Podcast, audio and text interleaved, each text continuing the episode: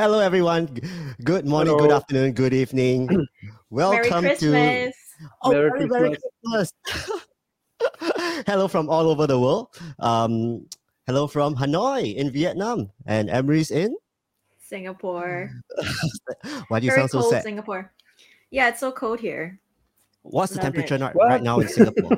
no, can't be colder than France. Of like course really. not. No. It was no, it's 25 degrees, degrees. Okay. Wow. yeah, it's cold for Singapore. Fair enough. Yeah. No, 25 in my room. Oh, 25 in your room. Okay. Because it is 25 outside sometimes when it's raining. yeah, in in um in Hanoi outside it's like maybe twenty two. Oh, okay. Yeah. Yeah, cold. right now it's about good. 14, 16. Yeah, it's, it's a really nice temperature. Like took me a while to get used to it. Yeah, and, and Nico, uh, where in the world are you now? Uh, well, south of France, um, back home.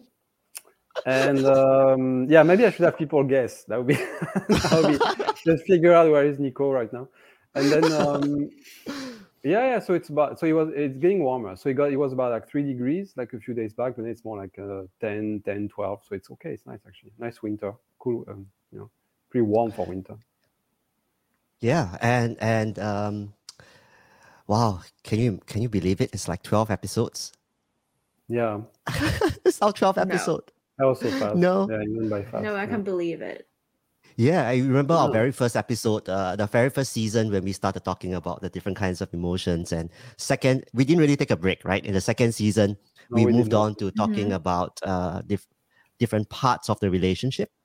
And uh, now it's we're going to end the season on a happy note. We'll try. Uh, it's- we try. we definitely try. Yeah. Um. And for everyone else who's listening, if you're here, just drop us a message so we know you're here. Uh. And if you have not already done so, please follow us. Uh. We have our Facebook page. We're on Spotify, YouTube, Apple Podcasts, Anchor, wherever you listen to your podcast. Okay.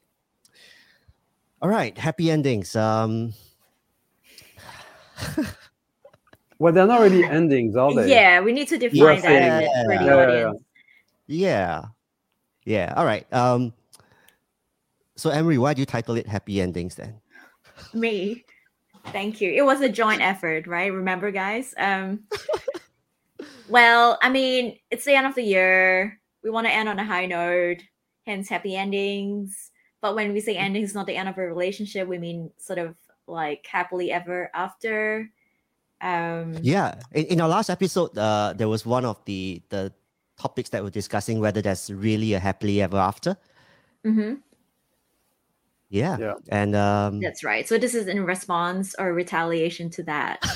in retaliation. So Yeah, there is because we need ever hope. after. We need hope in this world, don't we? Yeah, but in any case, yeah, I think we all agreed that there, there, there can be sometimes, you know, when we work at it and things are aligned and there's moments that are Yeah. No, and, and like- sometimes on social media, you you watch videos of and see pictures of people who are in their 70s, 80s, and they are still so nice, still so lovey dovey. And it's like, oh, so sweet. Mhm. Yeah. Um, and as always, we have an article that we are going to discuss. Um, Sean, would you like to do the honors of reading the article reading the article. Okay, I will introduce the leading us article. Or leading And, us uh, through it? Yeah, and I will, I'll invite Emery to lead us through it in a while. Okay, so Amazing. Amazing. All right. Um, so this article is from the Gottman Institute, and the title of the article is "The Top Seven Ways to Improve Your Marriage." All right, and, and the first line goes, although a marriage in trouble is upsetting, it can often be repaired more easily than you think. Hmm. Uh, do you think a marriage is more easily repaired than like a relationship? Hmm. Hmm. Well, I, I, I would think may, maybe right because it's once once you have taken the step to to be legally married or legally like together, uh, it's do you is it is it your opinion that that people do tend to work a little bit harder to try to fix the issues because you know oh you know we're already married let's try something rather than if you are in a relationship, it could be a case of ah, you know, there's there's less risk, right? I don't know. Does it really Um, change the commitment? Because it's still a Hmm. relationship. Any relationship takes work, right? Yeah. And if we put a, a stamp on it, or you know, if we make it official, it doesn't. Does, I, I don't know if it really changes anything. It would be actually um, a little bit sad to think that you need that to to sort of you know commit further in the relationship. I don't know. But Mm. it, it does give a push, doesn't it? Like like I, I think partially it's because it it's not easy to okay, most obviously most people don't want their the the marriage to end. Sometimes also because of the pressure from society. Mm. Yeah, that it just doesn't look it's not as accepted, I guess. Although it's becoming like more common nowadays, right? If you if you separate. Mm. Yeah, and to avoid all that pressure, people Mm. tend could do you think they tend to want to fix things a bit more, like put in a little bit more effort? I mean, I don't know. I, I, I don't know if there's like really rules. I think it really depends Mhm. on, on people. I think many people. I mean, we had, we had a discussion along those lines before, but I think like marriage mean many different things for different people. Um, things I've heard from people is that for some people, getting married was kind of a way to. It, it somewhat make things easier. It removes some of the pressure that they had in a relationship, meaning having that kind of bond and commitment.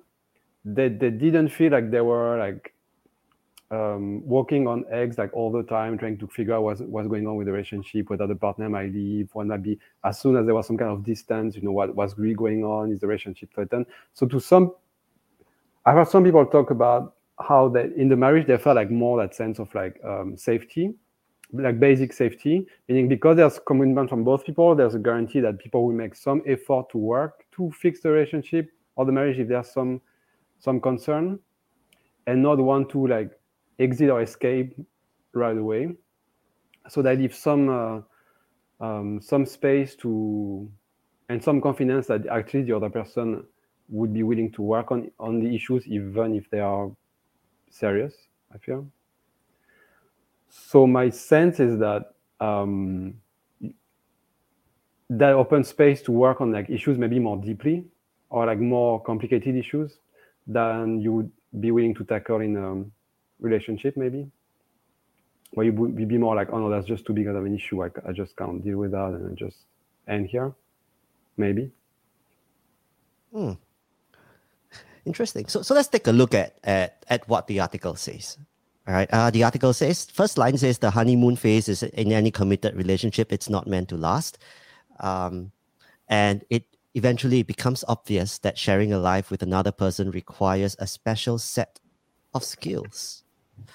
Okay, so um, you have to be skillful to survive in a marriage.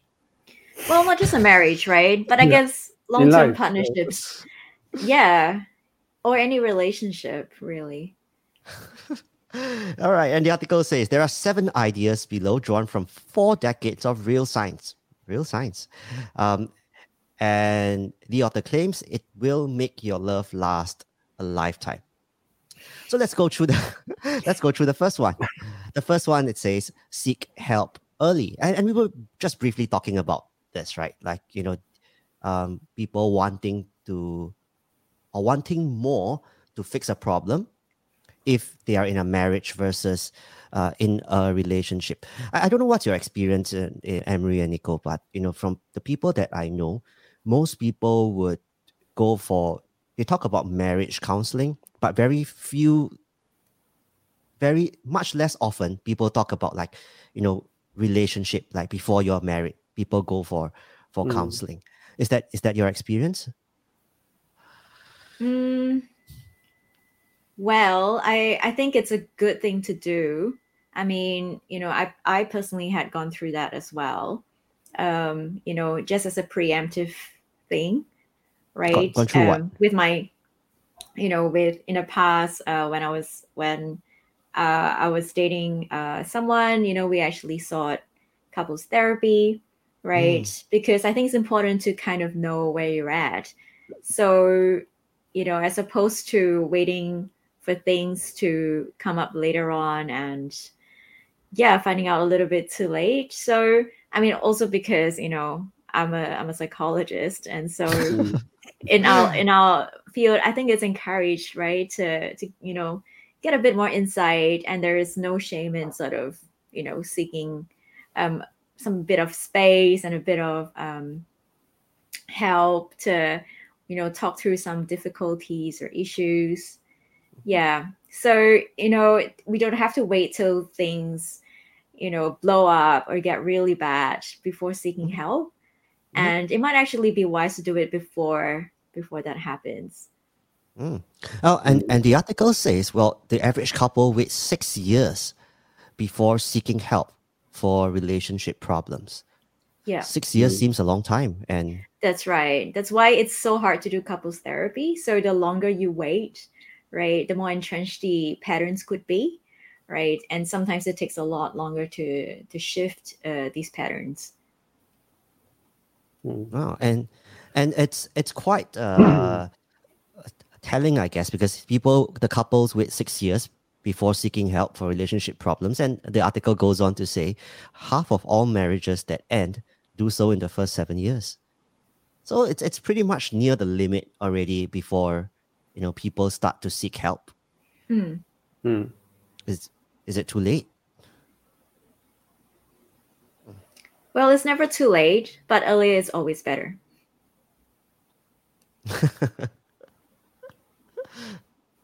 okay. Mm.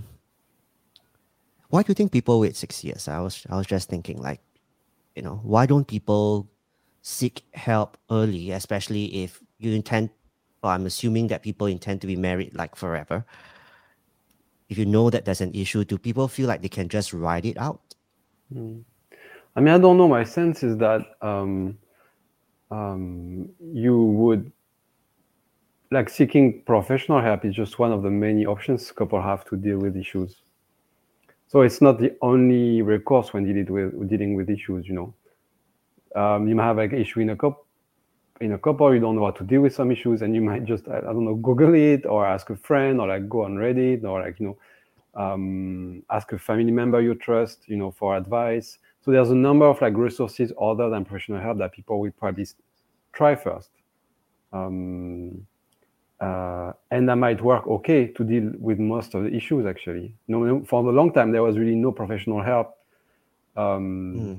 available to, to, to deal with the marriage issues and um, uh, for people who you know cared about those things. So you would you would find that kind of um, support in like maybe older people, you know, people with experience, you know, grandparents or whoever you could talk to that that, that could have that kind of um, wisdom and or just uh, all those skills we're talking about.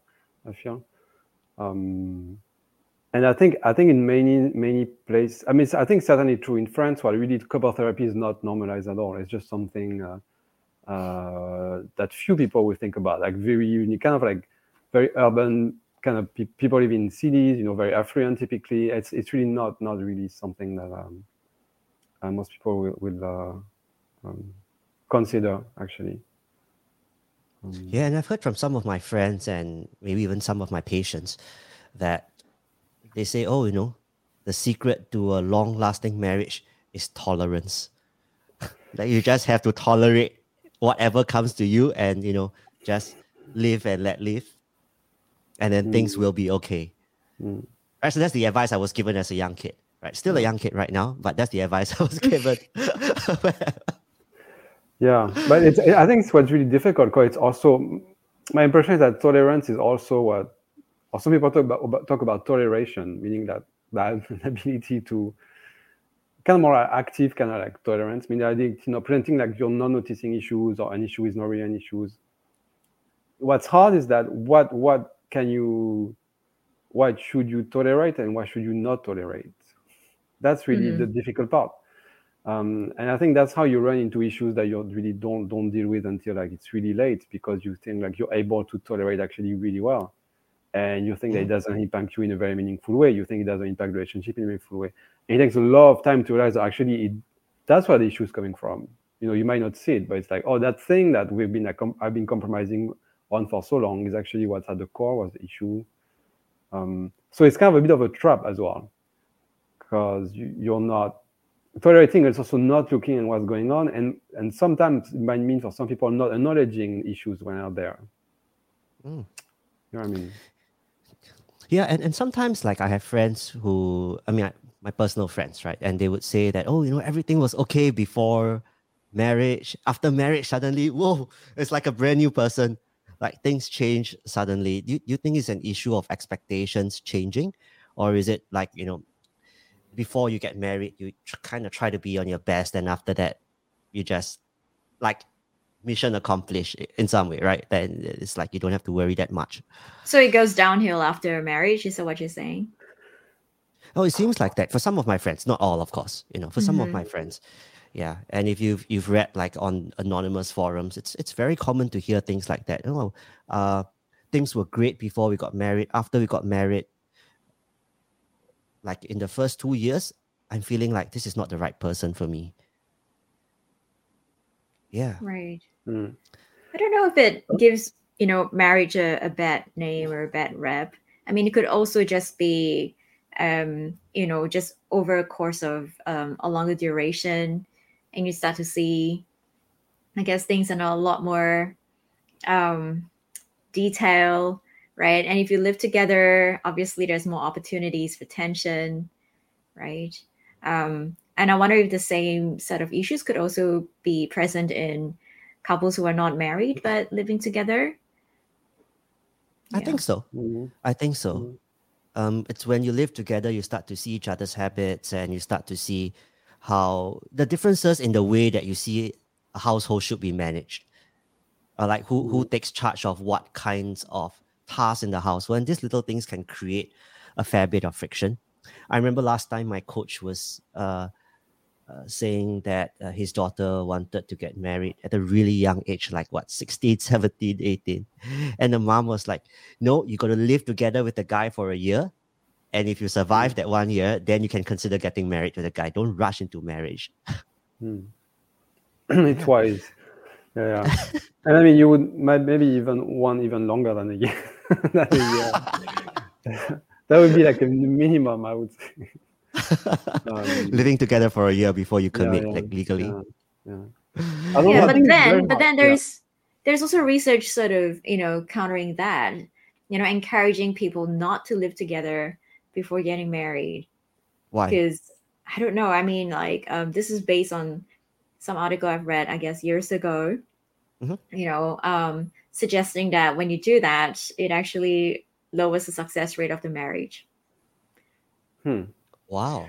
Okay, I see. Oh, in a sense that okay, so you would could it be that okay you um you start getting together with all the difficulty that that might bring or like challenges or without that kind of commitment thing that forces you to work through issues before you know what I mean that makes it more difficult to to leave the relationship and therefore you're forced to kind of like work through issues. Do you think there might be that?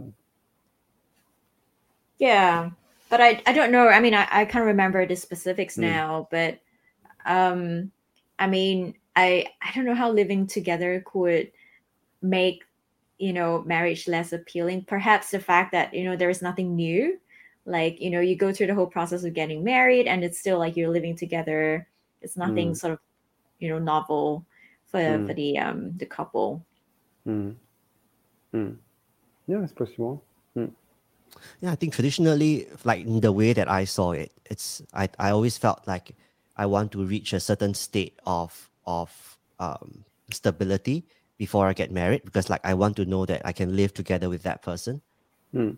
And I mean, just based on past experience, cracks really start to appear pretty soon because you find that you have such big differences in the way that you see the the the tasks are managed or the roles are are, are, supposed to be allocated, I guess. Mm.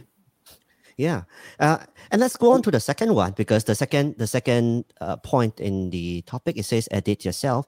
Um, most couples, the most successful couples, are kind to each other. They avoid saying every critical thought when discussing touchy topics, and they will always find ways to express their needs and concerns respectfully, without criticizing or blaming their partner.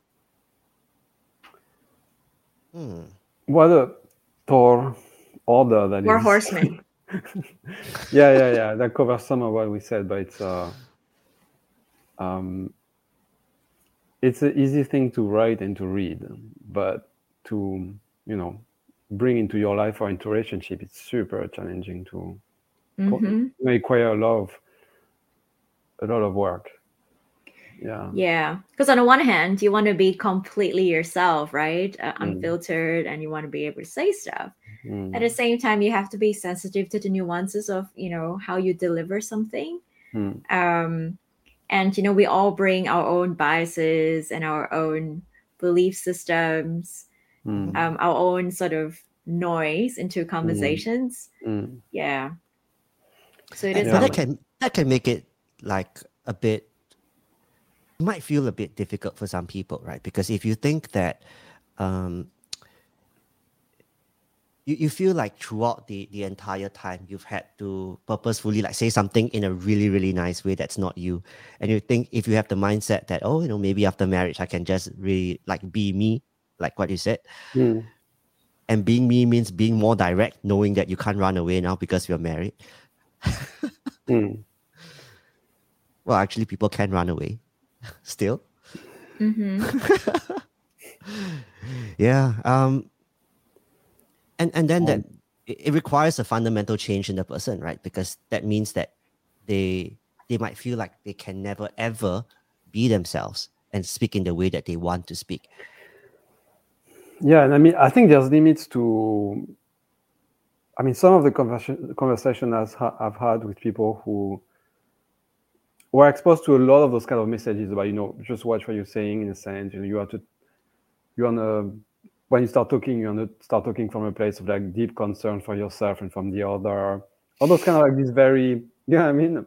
Like in those kind of spiritual circles, people are very much into those kind of like communications, essentially non-violent communications and then Mhm. increasingly there are people who are like um, pretty respected figures in like in in those kind of you know spiritual kind of circles um, who are like they got have gotten really sick about those kind of like techniques um, applied by people to try to have that non-violent communication. Because they say people are just not sincere anymore and it's just completely fabricated and I have no way to know really how they feel and you know what they want. And they're like often their reaction was like when I have someone talking to you, talking to them that way, you know, being like, oh, you know, uh, this is how I f- I'm feeling right now, so how you make me feel, and I, understand, I really respect you and your emotions, but I would like to share this with you. And and they're like, and they're like, just talk to me already, just talk to Yeah. me, like, I'm here. So instead of you know, petting, instead of connect as a petting it, right? Yeah, yeah, yeah, yeah, yeah. Yeah, yeah, totally get just- that. yeah, yeah.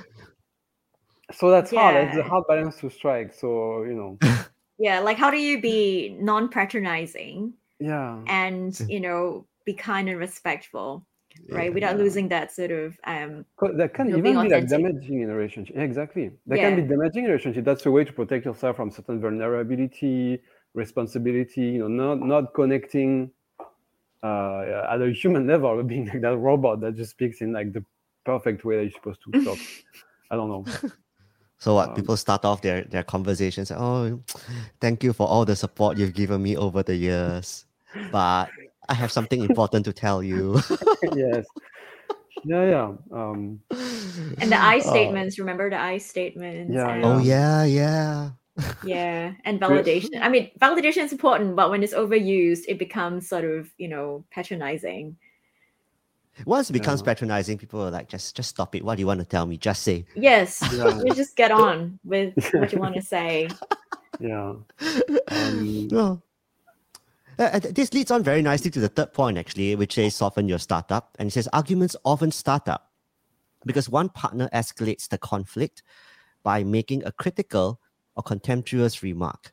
Uh, bringing up problems gently and without blame works much better and allows couples to calmly engage in conflict. Calmly engage in conflict. sometimes. You know, you're making a comment. Yeah. you know, I was making this comment I mean- earlier before the podcast started that it seems very, very similar to a normal relationship, like even a non marriage kind of relationship between people. hmm So if people just started off right and they kept doing what they have been doing, the marriage should end up well? Yeah, I don't know uh, because I mean sometimes you do. I mean, I could see some people. Well, assuming I think you've discussed like what kind of expectations uh, people have on marriage, like as a as a married partner, you know, because I could see some people having some sense of like, oh, suddenly roles need to change in a marriage. Maybe that is bag- family baggage about what marriage. Once you're married, some things must change. Maybe you might be more responsible, or suddenly someone who might be more like flexible in terms of maybe gender roles or whatever that might look like, or you know, um, might suddenly fall into like something that's very traditional because suddenly they're married, and uh, there's a number of like family programming and society programming that come into play. So I could see how like in some people, uh, you know, getting married might might change some things, you know, the way maybe they look at relationship, maybe they they um, um, maybe they lose some of the they might lose some of the spontaneity, fun, and excitement in a relationship, and it's then it becomes all about planning for a house, all about planning for a family, whatever the, the project mm. is, you know, and and there's much less space for like you know the couple spending time together, having more like a um, spontaneous time and so on. I mean, I could see how for some people that might change things. Um, so I don't know if I would take that continuity for granted necessarily, at least without checking first that okay, what exactly do you see your role in a marriage if we were to get married and so on? You, you get what I mean? I think that's a conversation worth having. Mm, I feel. I agree. Yeah. I think these discussions have to happen before the marriage, and I also think that's the reason why I think a lot of couples find it helpful to have, um, you know, pre sort of uh, marriage counseling. Um, actually, a lot of my friends um, have also um, shared that you know it's really helpful to to learn more about their their partners right? Because you're going to a very different sort of um, it's a well different roles, I suppose, and different expectations of the roles, right? And it's good to have that you know neutral space to kind of you know talk about some of these ideas you have, and you know so that you're not in for a big shock. Mm. And I think one of the most important things to discuss as well, it's it's like how things are going to work out between your parents-in-law. Because I've heard so many stories mm. of, oh, you know, like how come my my mom-in-law is such a different person mm. from when we were dating and now we are married. Mm. Yeah, and then suddenly, like living in the in-laws' place doesn't sound like such a good idea anymore. Mm. Mm-hmm. Yeah. Yeah, yeah. I mean, I think it, it might change. I think we might underestimate how much it changes the landscape. Actually, you know, expect as you said, even family expectations, your own parents, if you have your parents, or you know, uh, in-laws, or even friends actually you know maybe. Like the way friends maybe your, your own friends might judge you might judge your partner very differently once you're married you know? Um why so? Like they're friends right? Yeah but i mean the, you might my sense is that once that this marriage thing is such a big deal that for many people it changes the view. It might change like what's right and what's not. What what's what's the right thing to do once you're married and what the wrong thing to do and for some people, that might look different. Like different thing might be allowed, allowed before and after a marriage, for instance. For some people, you know, and that could be you, that could be your partner, that could be parents, that could be friends as well, you know.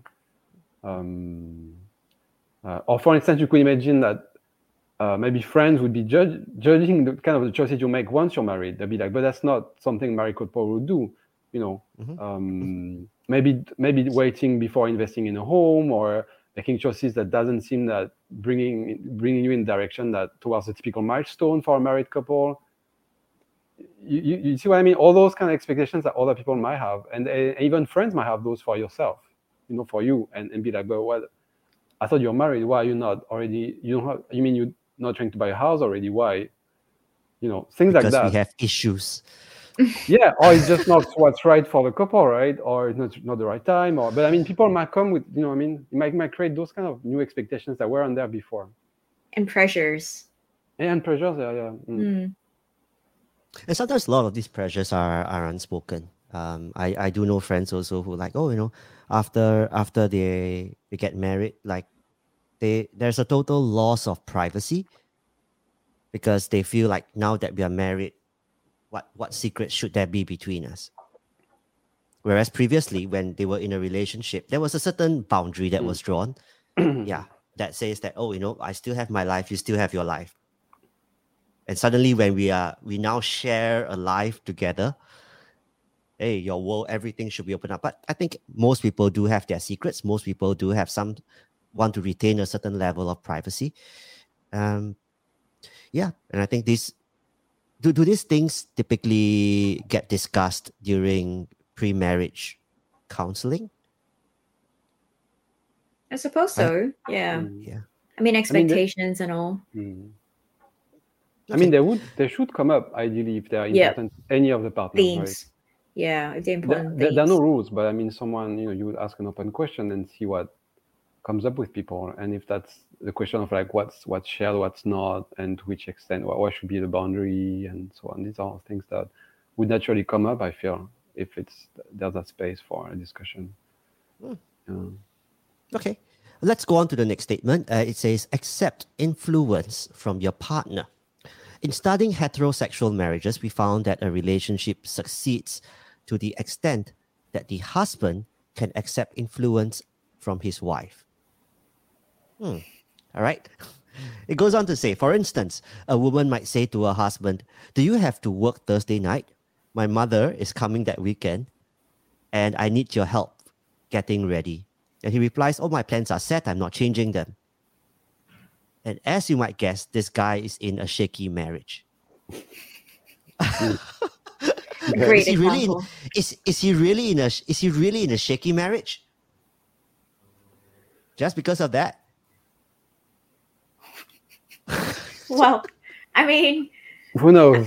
yeah. It sounds like something so trivial, right?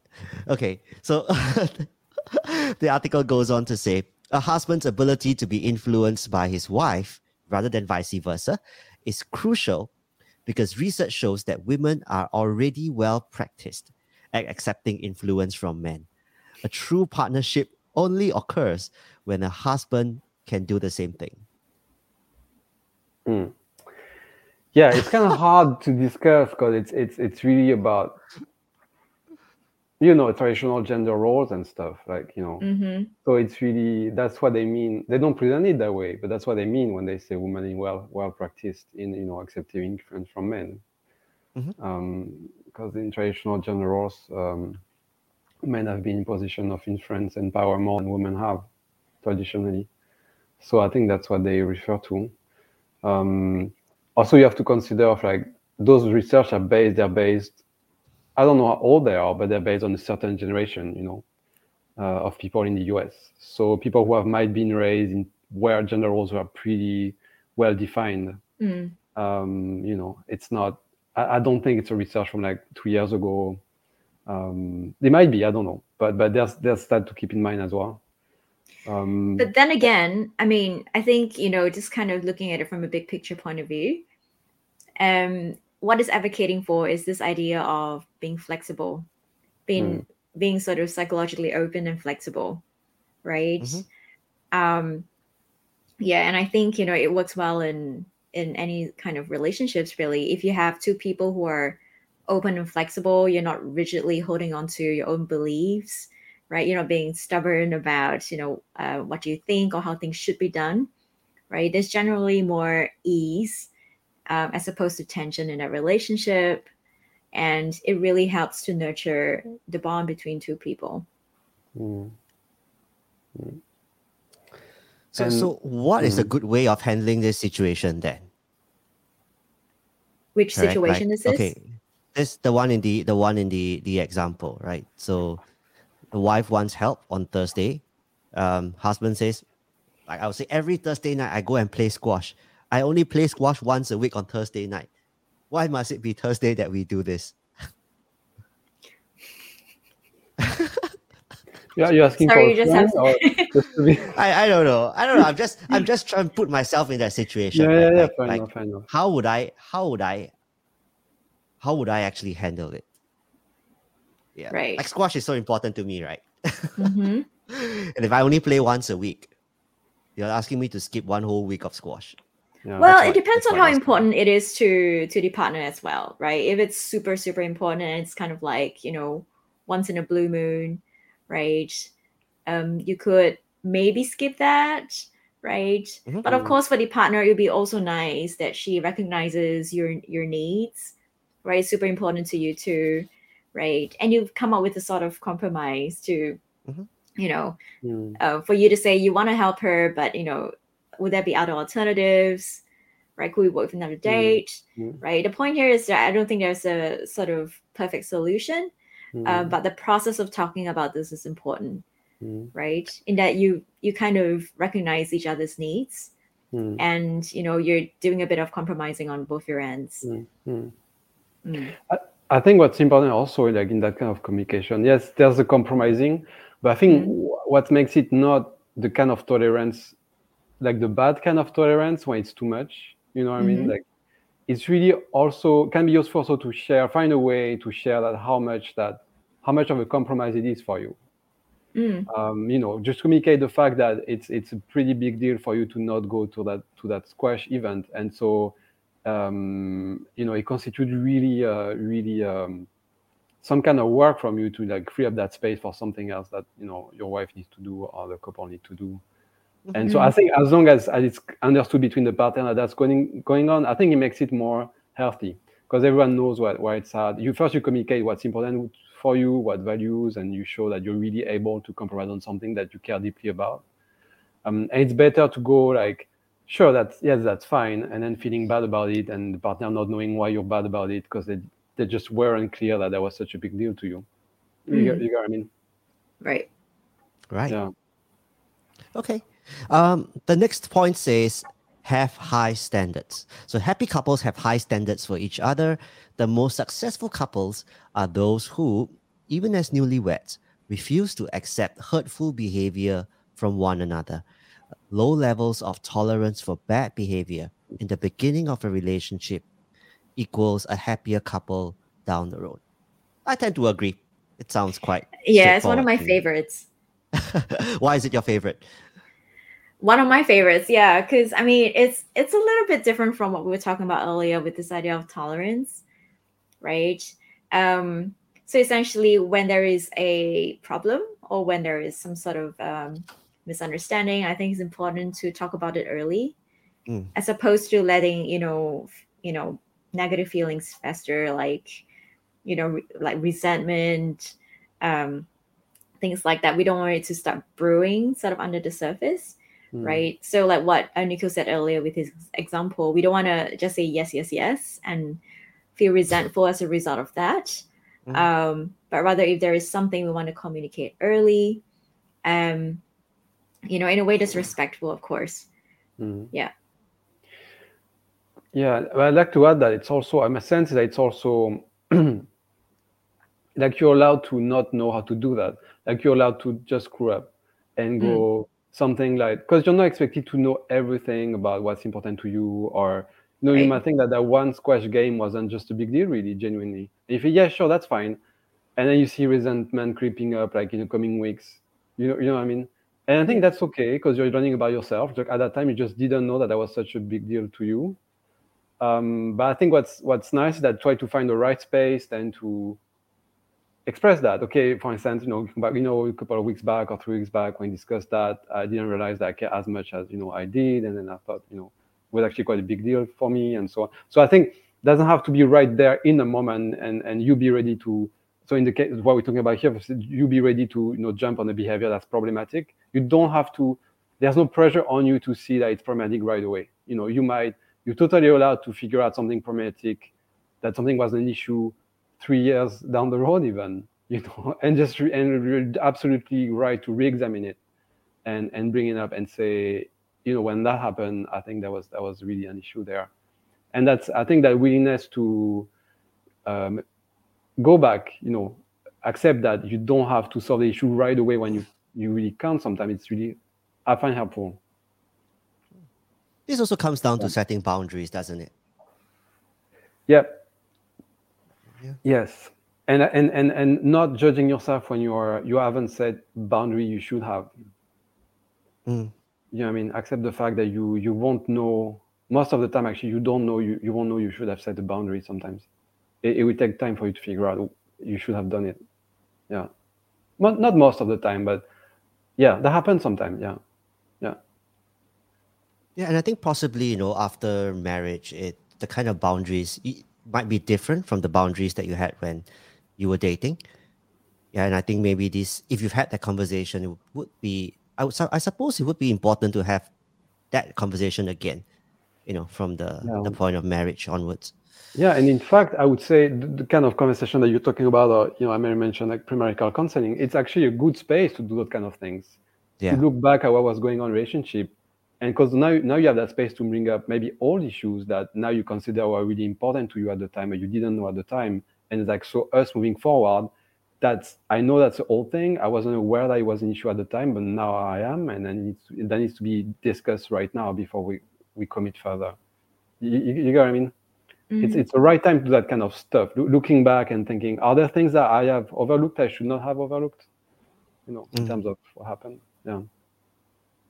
Okay. Nice. The next one, number six, it says learn to repair and exit the argument. Happy couples have learned how to exit an argument or how to repair the situation before an argument gets completely out of control. Examples of repair, Right. Right? There's like Uh, three out of a billion couple. I can manage that. but good for them. Good for them. it goes on to say examples of repair attempts using humor, using humor, okay, offering a caring remark like, I understand that this is hard for you. Ah, If you're gonna say smiling, you might Yeah. um get Yeah, yeah, something that's- thrown that's- at you. Right. okay, okay, okay, okay. So uh, body language is also important, right? That's right. Okay. Yeah. Uh, making it clear you're on common ground. For example, saying like uh, we'll tackle this problem together. Uh, backing down. In marriage, you often have to yield to win. So uh, Yes. say sorry. Learn to say sorry. But and in general, offering signs of appreciation for your partner and feelings along the way. Yeah. Yes, but how would you feel if you're in such situation and you put up, it's things out tense, you put out one of those strategies to repair and they look awfully out of character and insincere. Yeah, and your partner is just gonna be like, That might be know, just this freaking is- triggering. Right, exactly, exactly. Uh, it's hard to do. Yeah, it, it's, it has to. I think a big part of it depends on how you bring the idea across, right? Because a lot of times, even in programs, when we teach these kinds of empathetic statements, um, it's always in like the the perfect way to say it. But a lot of times when I use these statements, it's very much like Singlish or you know blended with different languages in a very friendly way. Mm. But you're still able to to share that or transmit that idea Mm, that you know I I this is not easy for you. I I can see Mm. that. mm, Yeah, in in the at the very least. Right. mm.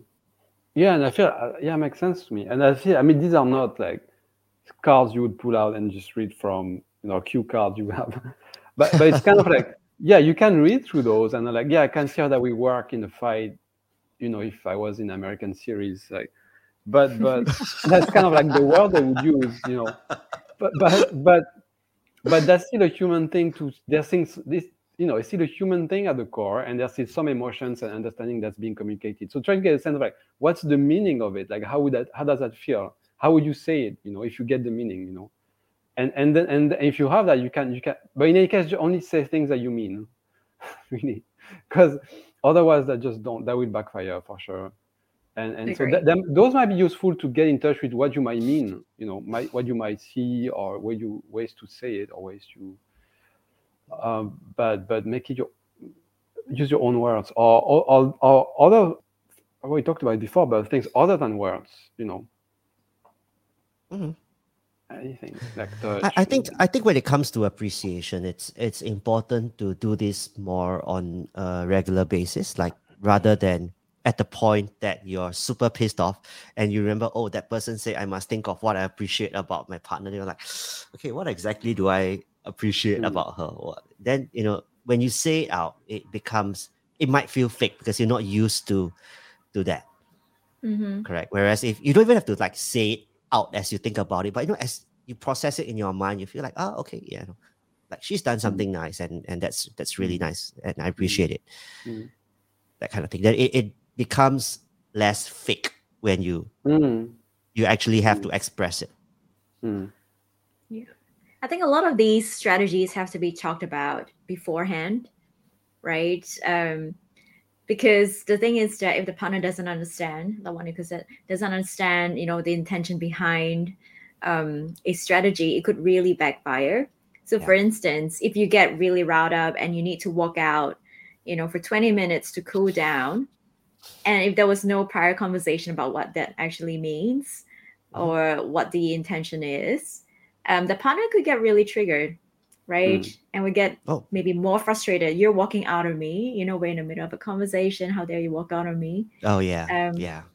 yeah and so it will be important to explain you know the the purpose of that right the function of having some time to cool down and important to reassure the other that you're going to come back you know you're not like walking away just taking a bit of a breather to calm down so you can have a better conversation yeah I, I these think it does make a difference to say that you're going to come back. Yeah. You know, some I think people perhaps do say that, "Hey, you know, I need some time to cool off. But it's actually a nice thing to hear that, yes, I'm going to come back. Just give me a bit of time to cool off. Right. Yeah. Mm. Especially when you have a partner who is more anxiously attached, right? Yeah. Because they will always be really worried or afraid of being abandoned, for instance, right? Um, in those situations, it could be really, really hard for them to tolerate if, you know, a partner just walks away without this sort of understanding that they will come back, right? Uh, you know, it's still important to have that sort of reassurance, even when you're feeling really angry at each other right and i think you know this actually would help to build um, a foundation for more security later on in a relationship Mm. And um, yeah, and I feel like I mean it's hard to do, but it's cool also to make a commitment to oneself to come back, go back to the issue issue, because because some some of us, I mean, I, I guess that's the case for me certainly. I've approached to conflict that's uh, avoidant, meaning trying to avoid conflict. So you might be like, you know, stepping away, saying I'm coming back, but after 20 minutes, you'd be like, nah, maybe it's not that big of a deal anymore. Because you've come I down. mean, yeah, because you've calmed down. But and as we talked about just earlier, it's actually it might actually be a big deal, and you should certainly uh, be careful about that moment when you're like you're you're calm down, and it's like you're like ah maybe I don't feel like going back and discussing that because it's kind of hard to do. That would be Yeah. unpleasant. Ah maybe that's okay. You know, it's not that big of a deal. Don't do Yeah, that. I think that makes perfect sense, especially like for for my way of dealing with uh, uh, with conflict and arguments. So I shared on the show previously that um, a lot of times when I'm really upset about something, I don't say anything. Like my my ex uh, girlfriend used to used to understand that, right? Because um, when I'm angry, I would say I, I could potentially say very hurtful words. So Mm. there's a there's this understanding that okay, I keep quiet. But sometimes she can get really upset, right? Like, you mean you have nothing to say after everything I told you? Mm. yeah. So so, um, I think overall it's important, as, as both of you have mentioned, to have these discussions beforehand. Like this is the way that I deal with it. Yeah, Mm. and I think it's very helpful to say, um, but I, wa- I I want this to work out, and and yeah, I'm gonna come back. I think that makes a huge difference. Something I'm definitely going to try next time. very good yeah but I, I think the conversation is important isn't it like to really help the other party understand where you're coming from Mm. Yep. Mm. All right. Uh, let's let's go on to the last point. Uh, the seventh point. It says focus on the positives. In a happy marriage, while discussing problems, couples make at least five times as many positive statements to and about each other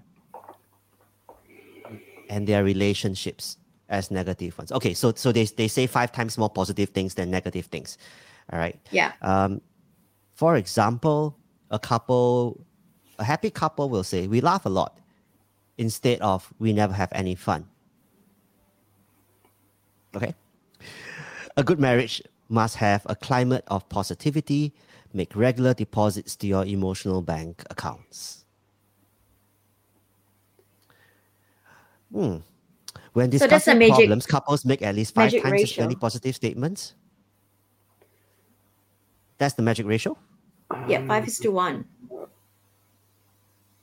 Hmm. Mm, according So to like- Gottman. yeah. Well, So, so, so like when you're arguing, you should talk about more good things than bad things. um, How does it work? Well, don't make. Well, again, you know, mean it. Don't don't make. I, I Mm. think they, they might be thinking like more broadly. Like I'm always those kind of like bank statement thingy. I'm always a bit. Um, I don't know about those because to me there's a bit of a bias there in the sense like those, those come from research. Mm. Um, The research is done from transcript, typically from therapy sessions, couple therapy sessions and people will look at pattern like as we talked about you know for instance expression of contempt in couple predict like breakdown of couple further down the road Mm. and, uh, in the same way you know they would look at like language the way people talk during therapy and they notice oh the couple who have like five times as much you know as many like positive affirmation than negative and criticism will, will do better but but uh, that, yeah so co- communicate like a certain kind of well-being and um, and the fact that relationship is working and things are going well. But my sense is that there's ways to communicate that um, without using words. Um, and and those happen not in the therapy room, but in daily life. You know, there's moments in a couple's life where you can communicate the fact that you're happy, that you're well, that things are going well, uh, without without using words. Um, and I think and, and the therapists don't get to see those from what what the couple is because it is talk therapy. So I think to me there's always a bias in like you know using those kind of the languaging to express those things when actually in real life like on the ground many diff- couples who have many different strategies to communicate that kind of bond or that kind of like the fact that okay things are going well right now and you know I care for you I respect you or I'm proud of you.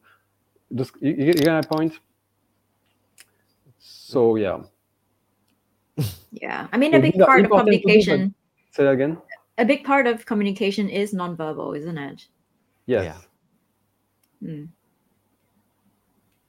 Well, Just like just like how think. I how I read the statement just now.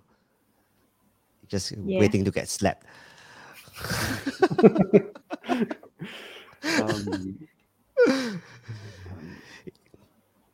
Yeah. Yeah, I, I, I think I think that i part of it is about looking for the positives. Maybe you know if you're not as Mhm. observant, maybe if you're not as aware, you don't tend to to notice the positives. And some of these things you just take for granted after a while, right? Mm, Because that's that's what you feel like perhaps the relationship was built on, and that's why you Mm. know you you felt like oh this is a given.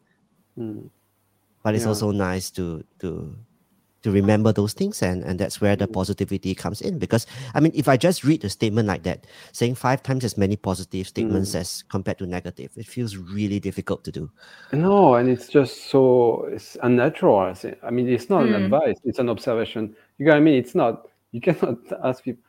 Yeah, and I mean, just to, about what you were saying, I think makes sense. Just noticing, really. Yeah, and it doesn't have to be like looking back. I mean, it's fine. It's good. You can see looking back, you know, but just in a moment, just just feel the good things. You know, like take a pause and just feel. You know, when there's like a moment in a couple, like I don't know, maybe on a date or whatever that might look like. Like you know, like uh, you go walking somewhere or some kind of activity, and just just take a moment to just enjoy. Feel that it's enjoyable, you know, it's and and that gets communicated naturally. Then if you feel it, you know, Yeah. as opposed to you're in your thought and you're like you know ruminating and and um, yeah, that's already that it's something. Even if it doesn't get communicated with words, you you you just feel it first, really. Because unless Yeah, you I- feel it, you won't be able to mean it when you say it. If you want to say it, So, yeah right? Yeah. Yeah. I mean, it's the enjoyment of each other's company, isn't it? And it really doesn't matter if it's in words or actions or, you know, other ways where you you communicate that affection. Um, and it, it's really more like a big picture um, thing we're looking at, as opposed to you know, like following a rigid ratio here. Mm. Yeah. And I think also the perception of the partner matters in that, you know, from your end, you could be doing all these positive things, right? Um, five is to one. But if a partner doesn't perceive that, if it's um, you know, taken out of context, um, then you know that wouldn't quite work either. You know, you could be working so hard at all the um, positive vibes. Yeah, but I think the important thing is to make sure that it's received, um, you know, in a congruent way by your partner. Mm. In a way that the partner can recognize it at least. That's right. Yeah. That's right. yeah. Because And it's sometimes expressed in a way that's important to the person who is delivering that that comment or that thought that you know, Mm. but it, Mm. it's just not received in the same way. Mhm. But I think there's an element where you can also trust yourself in like your ability to communicate that somehow. I mean, if you think about it, I mean, by the time you, you get married, you've been in a relationship for some time. And and earlier in a relationship, you know, your partner knew that you were you enjoyed their company, you were happy being with them, you thought they were really great people. So you had ways to you knew how to communicate that, obviously. Otherwise, how would they have known, right? So I feel I can be aware of reconnecting to this kind of like early ways, natural ways you would you would kind of like let the person know, you know, that that's that's that's that's uh, it's great to be with them. Without Yeah, having to learn get like new comfortable. that are not yours. Sorry? People get comfortable and they forget. Yeah, yeah, Right. yeah, yeah. Yeah, or you just forget to feel it, or to that's Mm. uh, uh, uh, Arshna was just notice you just don't notice anymore. Take it for granted, or it just uh, things other things to manage daily life stuff. Or you are, yeah. All right. Um, and there you have it, the top seven ways to improve your marriage Or long-term partnership. Or Yeah, a long-term partnership. Yeah. Not not necessarily marriage. I think we've we've spoken about, you know, always saying about marriage, but sometimes it's a long-term partnership as well. Yeah. I yeah. mm, you know, now as I think about this whole thing and and it goes back to one of the previous episodes where you think, oh, you know, when is the right time to actually decide to settle together for the long term? Yeah, and it's like I remember saying, oh, it just feels right. it just feels like the right time. And then after that, you realize, oh, you know, to maintain the marriage has so much more to do. So have you changed your mind now, Sean? About what? You said Getting you know, married? Yeah. Uh, no, I actually haven't changed my mind about um, okay, which aspect of getting married, like You know, feeling waiting right. Yeah. So going your gut feel, do you not think that there is a lot more time you need to get into the groove?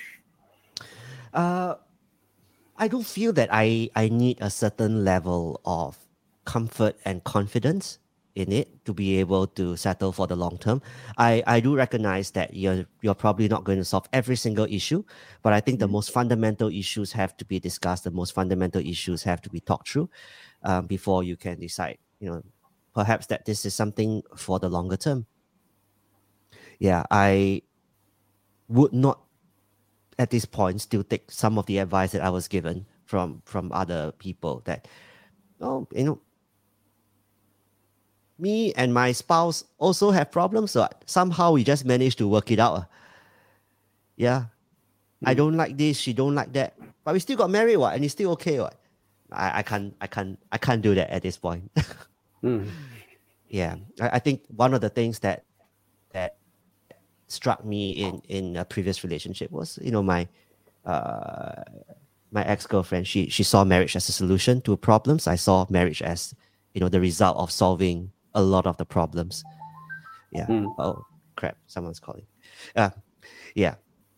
So i still feel that you have to solve your most pressing issues and at least align on values align on key you know Mm. decisions before you Mm. you can settle yeah i i i'm i would never jump into it Mm. And uh, maybe that makes sense. And I would even add, like, also have a good sense of how you how issues get worked through. how you argue, how they usually go, and are you happy with how that usually unfolds when there's a conflict? When there's a conflict, you know, make sure you have like some uh, understanding of like your pattern, the other person pattern, and the couple pattern in dealing with those issues, and that you're cool with those. Mm. You know, that's that's something that you know how to work your way around, and you know that okay, there's ways to we argue well, even if there's like tension, as there will be. You know, that that works. There's something there that is not pleasant, but but there's a way where it actually did somewhere. Yeah. That kind Uh, we do have some comments. Um, Cynthia, uh, talking about my new hair. Thank you. yeah it was anyways So much Yeah. work went through the preparation of this hair. yes we were witness to it and it was it was a no inspiring um, piece of work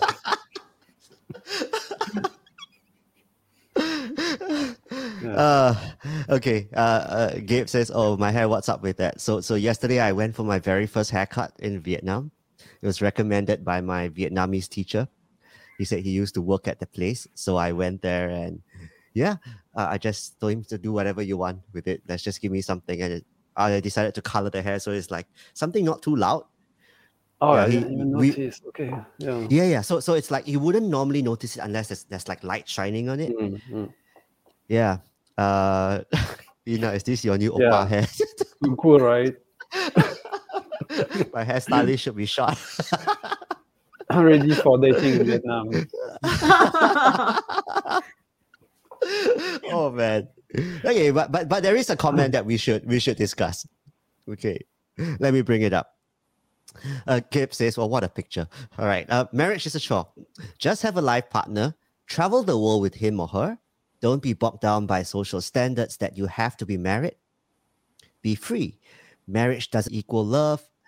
Happiness does. Hmm. Marriage is a chore. What do you think? um, I'll tell you when I'm 70. yeah i don't know probably need don't- a yeah. we we'll need a, find out. um, yeah a guest with a you know long uh, marriage experience to give us some insight but um, i mean it's work certainly i assume i suppose yeah so in that sense um, but i don't i don't see if um,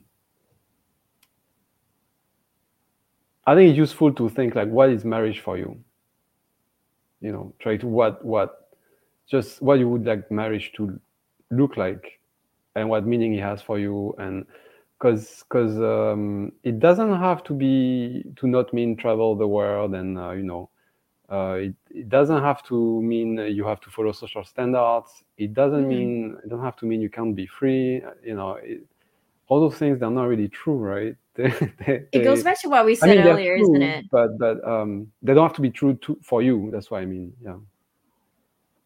Emery? Go ahead. Yeah. Yeah, yeah. I mean, I, I just said, you know, it's kind of what we said earlier about the beliefs Mm, um around what a marriage means. mm, mm. And in It's, fact, it's a the- legal. It's sorry. part of it is a legal contract, right? it's yeah, we talked about it. It's just a con. Well, it depends which country you're in. In some countries, you know, there's more of a religious component to it, based on which Mhm. society you live in. But um, technically, yeah, it's it's um, you know financial safety um, in case something happened to the spouse. There's a number of things. You know, being able to own property in, in common and um, and so on. So you're getting an assignment. Um, Asian versus Western discuss. ah, we love that Okay. one. Um. So okay. s- Don't be bogged down by social standards that you have to be married. Um. I think in in the culture that I grew up in, initially there was um, okay, it probably still is, right? There's a certain idea of a certain time that you should get married. Um, a lot of my friends got married at around 30, some slightly, you know, just around 30 years old. When I was 30, I never ever felt the pressure to get married. right? Um, and as you get to 32, 33, then you know the pictures on Facebook change from dating photos and married photos to become like baby photos. Like I, I've never, I, I've never kind of felt that pressure because I feel like it's, I think it's important to find, at least to be to be comfortable, right? Finding the right person.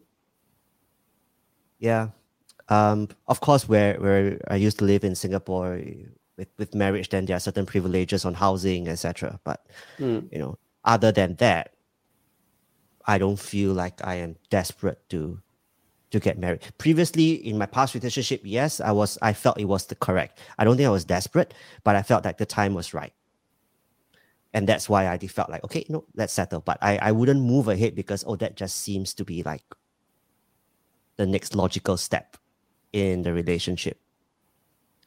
Yeah. Um.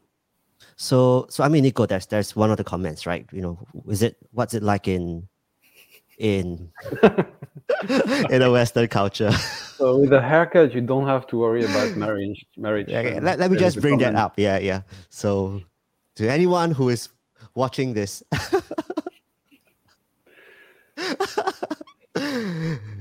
okay. Uh, Nico, uh, is it what's it like in, in Western cultures? I mean, in, in Asian cultures, that's what I experienced at least where I grew up. Is it very Right. different in in So Western there are- culture? I will be annoying, and I will say there are many Western cultures. um, I mean, I think eh, well, it kind of it was a bit implicit, but but I mean, you know, the stuff, stuff I said about how you know there's a certain approach to like you know marriage in American society, or at least affluent American, certain affluent American, you know, uh, part of society uh, that you wouldn't see in France. For instance, I, I share that you know in France, people wouldn't go for marriage counseling. Uh, that's really not something people would do. Uh, In France, would be the marriage counseling, Yeah, yeah, in not, France, a, yeah, not a culture as well. No, no, no, very unusual. Yeah, very, very marginal. Um, many reasons for that, but yeah, definitely. So that so there's like really v- v- number of like um, um, differences. I mean, one of the reasons just to just the reason why in France also marriage counseling is not uh, that prominent is that there's people French people feel less pressure to stay in a marriage traditionally. There have been less pressure to stay in a marriage traditionally so they've been more liberal in terms of like you know um, having more open marriages or maybe just straight out you know ending a marriage or there's been less um, for a long time it's been more freedom in terms of what marriage means yeah so for many people in france i would say it's almost like a, something that you build with your spouse you know it's kind of like um, kind of like you figure out what's the marriage going to look like like you figure out what's the house going to look like almost you know something that you have to work out for yourself beyond the basic basics, right? You know, like the financial stuff. The um, so that this kind of, uh, at least in France, there's this kind of flexibility. I would say maybe that's available now. Um, if, if, even in even in Singapore, like eh, eh, you separation or divorce used to when, when I was growing up, it was like a super big no way, no no kind of thing. Mm. As I started to practice, I realized, and even among like my age group of friends, it's becoming more and more common. Not Mm. the, of course, it's not a happy thing, right? You, you know, but uh, well, depending on the the, the, the circumstances of of the relationship or the marriage, um, but it's becoming more i would say accepted i think based on the conversations that i have with my friends um people like oh you know if it's not working then it's just not it's just no point Hmm. yeah mm, yeah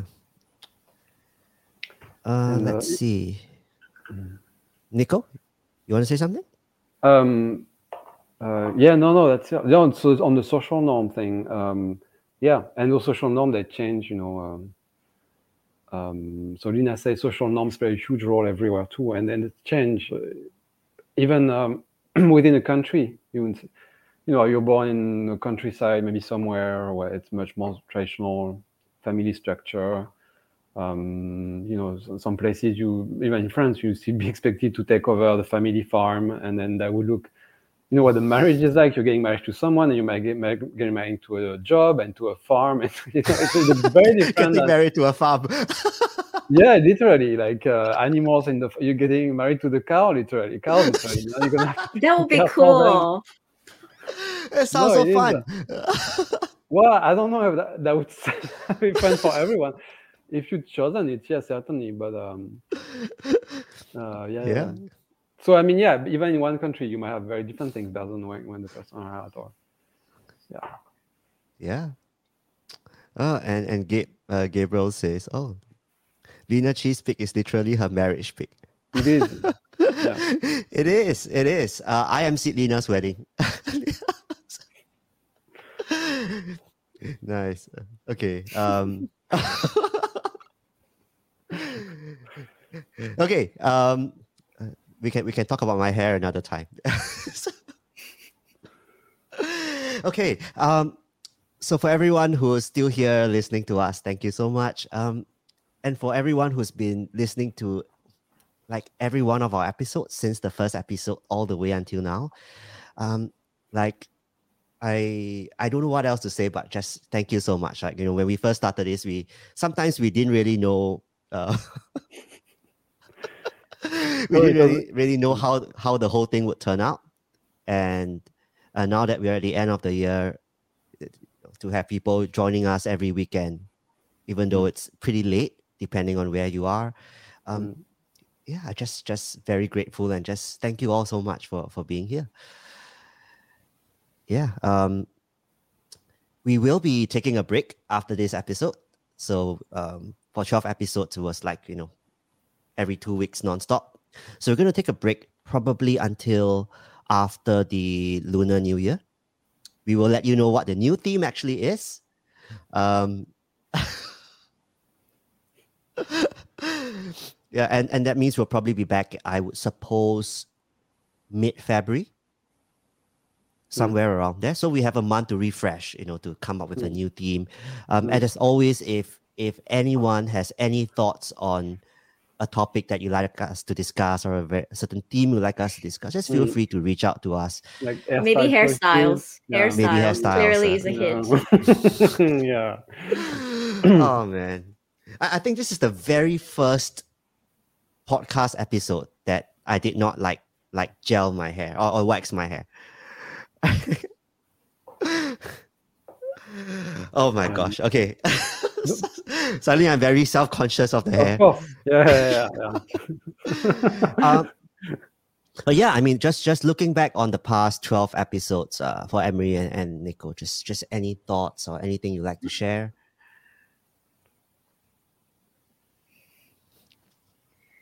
I don't know where to start. Uh, I mean, it's been really fun. Um, you know, it's a nice project to have to have these, you know, dedicated time every um, couple weeks Mhm. to just, um, yeah, have have a bit of get together and to talk about something that's uh, important to all of us. Yeah, and yeah, it's been a it's been a really um, insane year. I think for for all three of us. Mm. Um, you know, it's been really busy, um, stressful, and yeah, there were times that you know it was just really really hard to find the time, right? But every time we get together and create like an episode that's um, energetic and fun, it's it's yeah, it's it's a good way to start the week or end the week, depending on how you see it. yeah. Yeah. So it's really valuable time and come again. No, no, no. Go on. Yeah. So um yeah. Thank you. Merry Christmas to you too. hey, Thank Gabriel you, says Ilan. Merry Christmas and Happy uh, New Year to Emery, uh, Nicholas, and Sean. Thank you. Thank you. Uh, Nico, any thoughts? Um, not really. Um, That's no, such a I can- answer. Yeah, and then He's I still in, um, Christmas mode. I go on a 15 minute monologue. No, um, uh, yeah. Um, I don't know what was found striking. What I found striking, what I came to mind was like how you know we t- we touch a number of different issues, um, and but often we we we I don't know come I wouldn't say come to the same conclusions, but we come to a core set of like you know. Um, you know, we talked about self-esteem. We talked about a lot about like communication. There's a number of Mhm. core important thing we talked about. You know, even though we the topic was different each time, um, that I think are really interesting to. And it's really interesting to see that behind all those like seemingly different issues, you know, or topics, that even.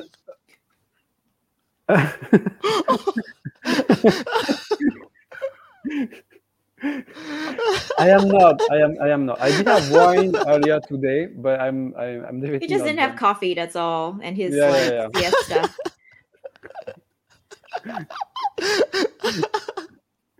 No, yeah, no, I do think that I do see that big picture thing. I feel, and it's so it's fun to explore. Yeah, yeah, yeah, to explore that with you and uh, and talk about those different topics. I enjoy that a lot. Yeah, yeah. I I think it's amazing that that is, we somehow managed to get together and and and and pull this off. Um, I was I was really worried that uh, when I got to Vietnam, I wouldn't be able to to do this. Especially it was the day that I arrived. Yeah, and we're so happy that I managed to conduct it. And then now we are here. Oh, today I was supposed to be on a on a company trip, but we couldn't go because there were certain restrictions and a few people couldn't make it. Yeah. Okay. We've reached the uh, one hour plus mark. We are at one hour 18 right now. So, to everyone who's still here, once again, thank you so much. We will see you. Thank you. in- Yeah. Thank Every- you so much. thank you. Bye, everyone. Good morning, good afternoon, good night. See ya. Bye. Bye bye.